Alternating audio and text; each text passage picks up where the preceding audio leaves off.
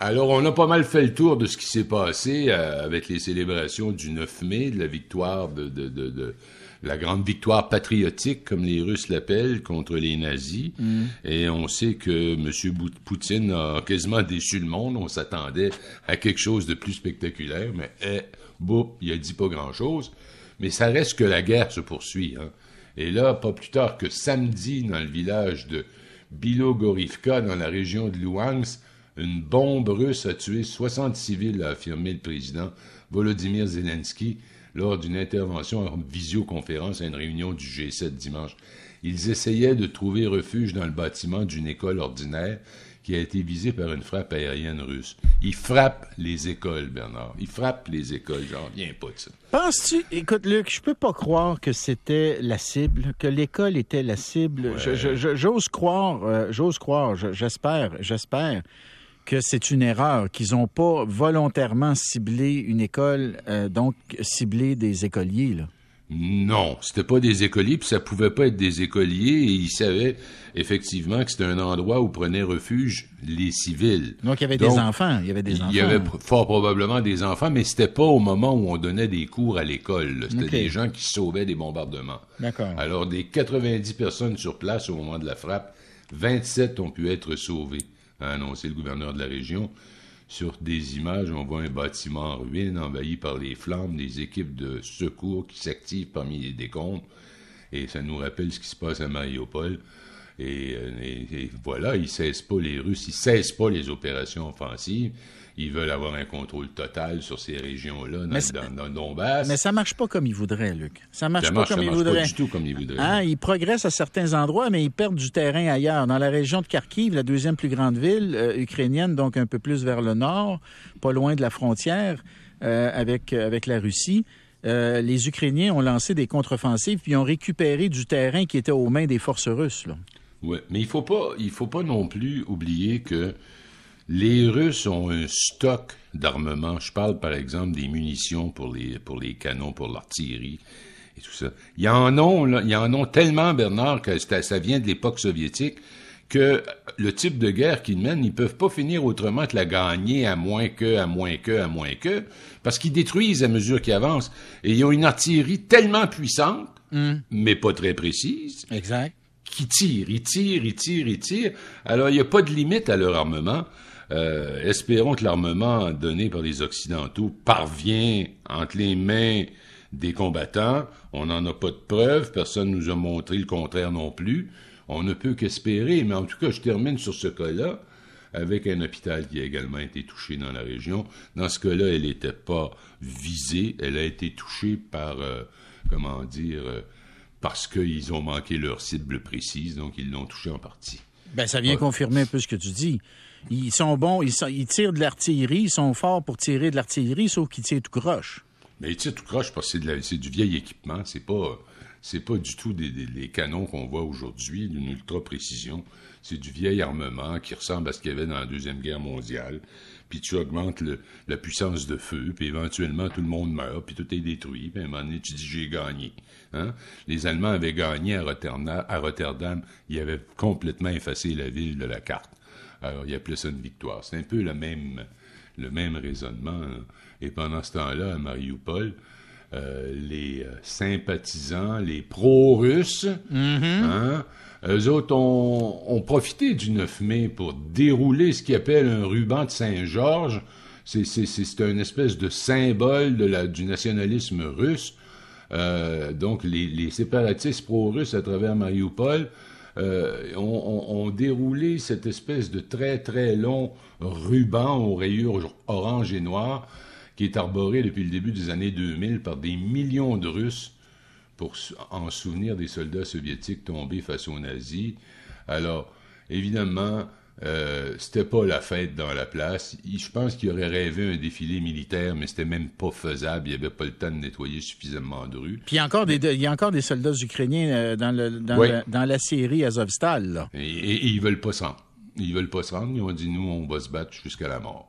De toute façon, disent-ils, ils n'ont aucun respect pour notre vie. Bon. Bon. Le, le, ruban de Saint-Georges, tu dis. Nous autres, dans le temps, c'était du gros Saint-Georges. Te souviens-tu du gros Saint-Georges? La, gro la grosse cruche. La grosse cruche. C'était Hein? dégueulasse. Moi, j'en ai encore maintenant. Je m'en sers pour laver mon plancher de bois franc, tu comprends? C'était dégueulasse. C'était imbuvable. nous ce autres, c'était du gros Saint-Georges. Puis eux autres, c'est le ruban de Saint-Georges. Mais c'est pas, mais c'est pas même Mesdames et messieurs, Bernard Drinville n'est pas au courant que nous sommes en train de parler de guerre, Oui. de paix, Oui. de mort. Non, non, Puis wow, lui, wow. il veut me parler de la Ah, cruche de Saint-Georges. Maudit dogme. T'es un démagogue. T'es un démagogue, euh, la voix. ouais, ouais, déma-. T'es en train de nous parler qu'il avait fait une lettre en forme de Z avec du Voilà. ruban de Saint-Georges. J'aurais jamais parlé de la cruche du gros Saint-Georges, de, la, de la régie des alcools, dans un contexte de, de, de, de, voyons, Ça, ça puis un petit 10 onces de Captain Morgan avant d'aller au hockey, là, ça c'était bon. hein? de vie humaine.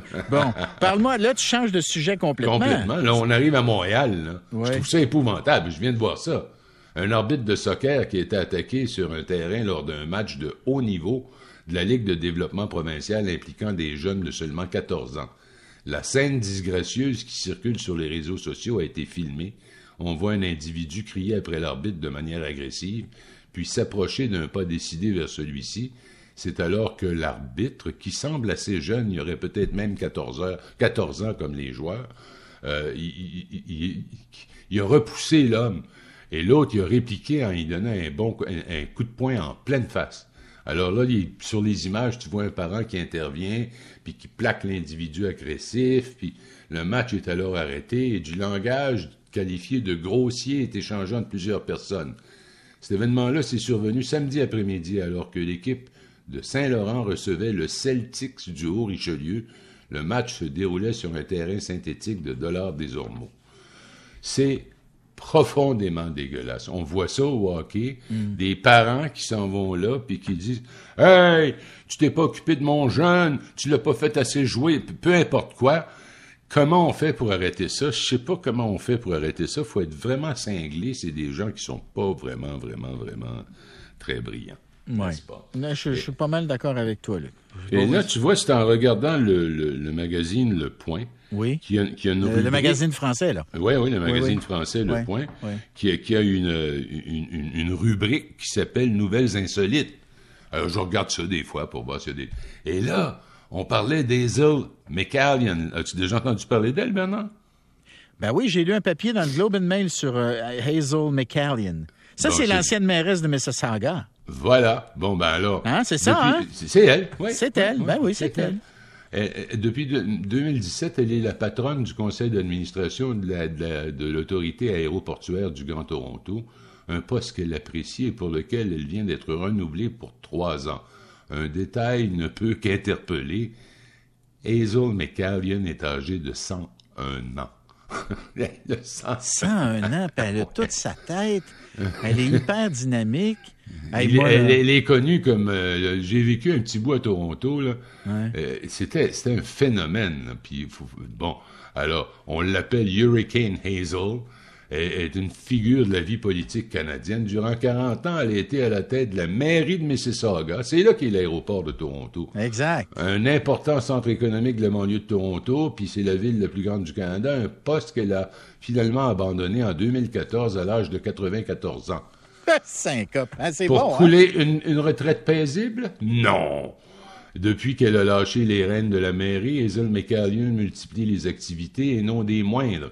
Elle est, par exemple, une conseillère du premier ministre de l'Ontario dans une équipe qui avait assemblé pour le conseiller. Par ailleurs, Hazel McCallion est conseillère spéciale de l'Université de Toronto, Mississauga. Et rien n'arrête la centenaire, dont le premier ministre canadien, c'est Justin Trudeau, a récemment salué son inaltérable dévouement, matérialisé par des décennies de services publics. Alors moi, je trouvais que ça valait la peine de le mentionner. 101 ans, Tu fais bien, tu fais bien. présidente du conseil, Mm, maire pendant toutes ces années-là, adorée de ses électeurs. Elle a présidé à, dire. une, à, une- à un développement absolument phénoménal de, de Ouais. Mississauga. Euh, Puis Luc, sais-tu quoi? Ça me rappelle ce que les vieux nous disaient dans le temps. Le travail, ça garde en santé, mon jeune. Oui, monsieur. Hein? Puis une autre façon de dire aussi, t'as pas voulu t'instruire, travaille. Bon. Fait que, ben, on lui souhaite une longue vie. Oui, bien, je Hein? comprends. 101 ans, Mme McCarlin. On lui souhaite une longue vie, encore plus longue que celle qu'elle a déjà eue. Et on, Ben, lui- voilà. on lui- on la lui souhaite surtout en santé. Mais c'est un bel exemple. C'est très inspirant de voir une femme comme ça qui reste active à 101, écoute, 101 ans. Elle 101 dirige ans. le CA, le conseil d'administration du plus grand, euh, plus grand aéroport du Canada. Écoute, Lester B. Pearson. C'est formidable. Euh, Luc, euh, on s'en va à la pause. Au retour, on fait, euh, on fait Pierre Arcan en entrevue, toi et moi. OK? Avec plaisir.